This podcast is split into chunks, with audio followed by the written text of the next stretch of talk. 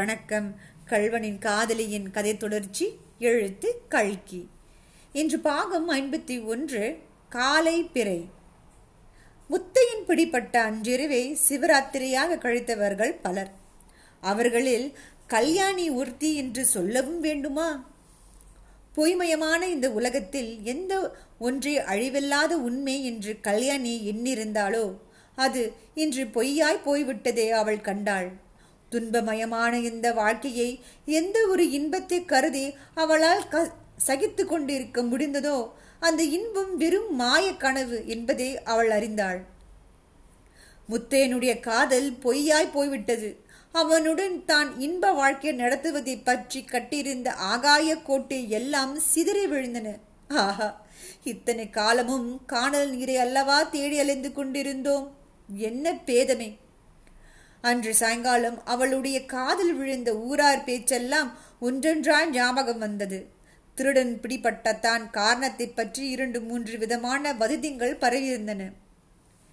இந்த பக்கத்தில் யாரோ ஒரு பெண் பிள்ளை அவனுக்கு சிநேகமாம். அவள் தான் பரிசு தொகைக்கு ஆசைப்பட்டு அவனை காட்டி கொடுத்து விட்டாளாம் என்று ஒரு வதந்தி. அதெல்லாம் இல்லை. போலீசாரே ஒரு அழகான தாசியை பிடித்து அனுப்பி முத்தையன் அவளுடைய மோகத்தில் ஆழ்ந்திருக்கும் போது பிடித்து விட்டார்களாம். என்று இன்னொரு வதந்தி. படுக்கை காட்டில் ஆடு மேய்த்து கொண்டிருந்த இடைப்பையன் ஒருவன் காட்டு வழியாக ஒரு பெண் பிள்ளை ரொம்ப அழகான பெண் பிள்ளை போனதை பார்த்ததாக சொன்னதன் பேரில் இம்மாதிரி வதந்திகள் எல்லாம் கிளம்பியிருந்தன.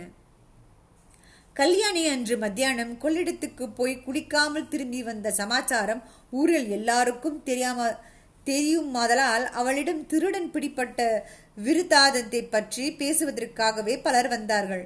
முத்தையனுக்கு கல்யாணியை கொடுப்பதாக முன் ஒரு பேச்சு இருந்தபடியால் அவளுடன் இதை பற்றி வம்பு வளர்ப்பதில் அவர்களுக்கு ஒரு சுவாரஸ்யம். ஆனால் கல்யாணியோ தான் ஒரு வார்த்தை கூட சொல்லாமல் அவர்கள் சொல்வதையெல்லாம் மட்டும் ஆவலுடன் கேட்டுக்கொண்டிருந்தாள். இரவு தூக்கமில்லாமல் புரண்டு கொண்டிருந்த போது மேற் சொன்னதெல்லாம் கல்யாணிக்கு நினைவு வந்தது. வதந்திகளுக்கும் உண்மைக்கும் எவ்வளவு நெருங்கிய சம்பந்தம் என்பதை எண்ணி அவள் திகிலடைந்தாள். கோர்ட்டு விசாரணையின் போது ஒருவேளை தன்னுடைய ரகசியம் வெளியாகி விட்டுமோ விடுமோ? முத்தையனை காட்டி கொடுத்தது இவள்தான் என்று தெரிந்து விடுமோ அந்த பிராமணன் பரிசு தனக்கே வேண்டும் என்று ஆசைப்பட்டு ஒருவேளை வெளியிடாமல் இருக்கலாம். ஒருவேளை அவன் சொல்லிவிடனால் அன்னால் அது முத்தையனுக்கு தெரிந்து போய்விடுமே. அவனுக்கு தெரிந்தால் என்ன? என்று கல்யாணி எண்ணமிட்டாள். உண்மையில் அவனுக்குத்தான் முக்கியமாக தெரிய வேணும். அந்த பாவி தனக்கு செய்த துரோகத்துக்குத்தான் ஏன் அப்படி பழிவாங்க கூடாது ஆமாம் விசாரணை நடக்கும்போது கோர்ட்டுக்கே போய் நான் தான் முத்தையன் இருக்குமிடம் சொன்னேன். எனக்கு கொடுங்கள் பரிசே என்று கேட்கலாம். முத்தையன் கை கைதி கூண்டு நிற்கும்போது அம்மாதிரி போய் கேட்க வேண்டும். அப்போது அவன் முகம் எப்படி இருக்கும்? ஆனால் அவன் அதுவரை உயிரோடு இருப்பானா? இப்போதுதான் அவன் உயிரோடு இருக்கிறானோ என்னமோ ஐயோ என்னத்தான் அவன் துரோகம் செய்தாலும் நானா அவனுக்கு யமானாக முடிய வேண்டும்? என் வாக்கி வாக்கினாலோ அவனுக்கு இத்த கதி நேர வேண்டுமே. சுவாமி முத்தையின் பழைப்பானா? ஆம் அவன் சாகக்கூடாது. அவனை விசாரணை செய்து எட்டு வருஷம் அல்லது பத்து வருஷம் ஜெயிலில் போட வேண்டும். நாம் ஜெயிலுக்குள்ளேயே போய் அவனை பார்த்து முத்தையா நீ எனக்கு துரோகம் பண்ணினாய் அதற்கு நான் பழிக்க பழி வாங்கினேன். ஆனாலும் இந்த பாவையின் மனத்திலிருந்து உன்னுடைய ஞாபகம் போக மாட்டேங்கிறது என்று சொல்ல வேண்டும். இப்படி எண்ணிய கல்யாணி தனக்குத்தானே சிரித்தாள். அவளுடைய சிரிப்பின் ஒளி அவளுக்கே பயங்கரத்தை குடித்து அளித்தது. சி என்ன அசட்டு எண்ணங்கள். முத்தையன் பல வருஷம் ஜெயிலிலே இருப்பது அத்தனை காலம் தான் உயிரோடு இருந்து அவனை போய் பார்ப்பது இதெல்லாம் நடக்கக்கூடியதா? இனிமேல் நமக்கும் அவனுக்கும் என்ன சம்பந்தம்? இந்த உயிர் வாழ்க்கை தான் இனிமேல் என்னத்திற்கு? முத்தையனுடைய காதல் பொய்யாய் போன பிறகு உயிர் வாழும் வேண்டுமா? உயிர் வாழத்தான் முடியுமா? இனி இரவு நேரங்களில் தூக்கம் வரப்போவதில்லை. தூக்கம் வராமல் முக முத்தையனை பற்றியே நினைத்து கொண்டிருந்து பைத்தியம் பிடித்தாலும் பிடித்துவிடும். இப்போதே மனது இப்படி இருக்கிறதே. போக போக எப்படி ஆகுமோ என்னமோ. பைத்தியம் பிடித்து போய் ஊரார் எல்லாம் சிரிக்கும்படி உயிர் வாழ வேண்டுமா? இந்த எண்ணம் தோன்றியதும் கல்யாணி அளவில்லாத பயங்கரம் அடைந்தாள் அடுத்த நிமிஷத்தில் அவள் ஒரு உறுதி கொண்டாள். இன்று ராத்திரி எப்படியாவது தன் உயிரை மாய்த்து கொள்ள வேண்டியது. வேறு விமோச்சனம் கிடையாது. டிங் டிங் டிங் என்ற கடிகாரத்தில் மூன்று மணி அடித்தது. கல்யாணி சத்தம் செய்யாமல் எழுந்திருந்தாள். அத்தை கடாந்த நித்திரையில் ஆழ்ந்திருக்கிறாள் என்பதை கவனித்துவிட்டு வாசற் கதவை மெதுவாக திறந்து கொண்டு வெளியே கிளம்பினாள். நடு வீதியில் நாய் ஒன்று படுத்து கிடந்தது. அது குறித்து ஊர்க்காரர்களை எழுப்பி விடப் போகிறதே என்று கல்யாணி ஒரு கணம் திகிலடைந்தாள். ஆனால் அது குறைக்கவில்லை.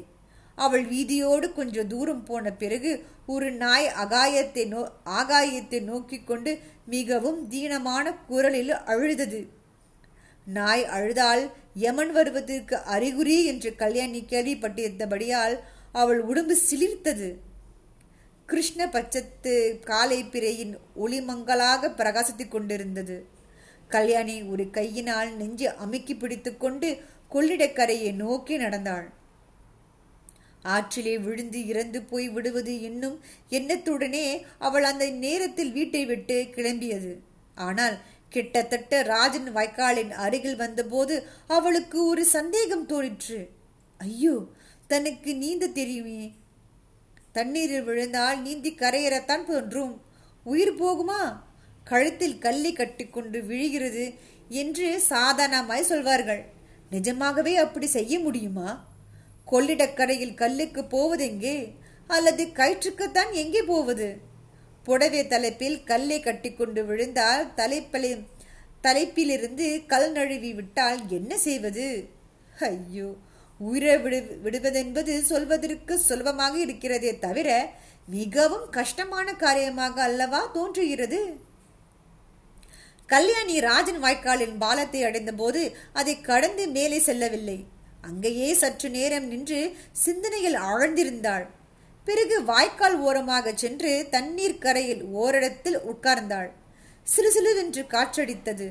கிராமத்து ஜாமக்கோழி கூவிற்று. காக்கை ஒன்று அரை தூக்கமாய் கரைத்தது. கல்யாணி இன்று நான் இறக்க வேண்டும் என்று விதி இருந்தால் எப்படியும் யமன் வந்து என்னை கொண்டு போவான் அல்லவா? பார்க்கலாம் என்று எண்ணமிட்டாள். பெருகு யமனே வா என்னை கொண்டு போ என்று வாய்விட்டு கூறினாள். அப்படி அவள் சொல்லி வாய் மூடினாலோ இல்லையோ? எங்கேயோ வெகு தூரத்தில் டக் டக் டக் டக் என்ற சத்தம் கேட்டது.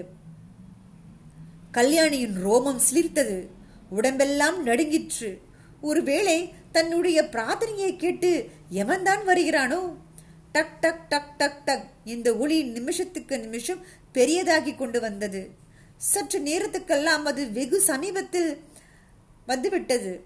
கல்யாணி கண்களை இறுகும் மூடிக்கொண்டாள். இரண்டு நிமிஷத்துக்கெல்லாம் அந்த டக் டக் சத்தம் கல்யாணிக்கு எதிரில் வாய்க்காலின் அக்கறையில் வந்து நின்றது. யமன்தான் சந்தேகமே இல்லை. சப்தம் நின்று ஒரு நிமிஷம் ஆயிற்று இரண்டு நிமிஷம் ஆயிற்று மூன்று நிமிஷம் ஆயிற்று கல்யாணிக்கோ இந்த மூன்று நிமிஷமும் மூன்று யுகமாக இருந்தது. அவளுடைய படப்பிடிப்பு அதிகமாகி கொண்டு வந்தது. மறுபடியும் ஒரு தடவை யமனே வா சீக்கிரம் வந்து என்னை கொண்டு போ என்று கூவினாள். அடுத்த கணம் கல்யாணி தன்னுடைய ஞாபகத்தை எழுந்தாள்.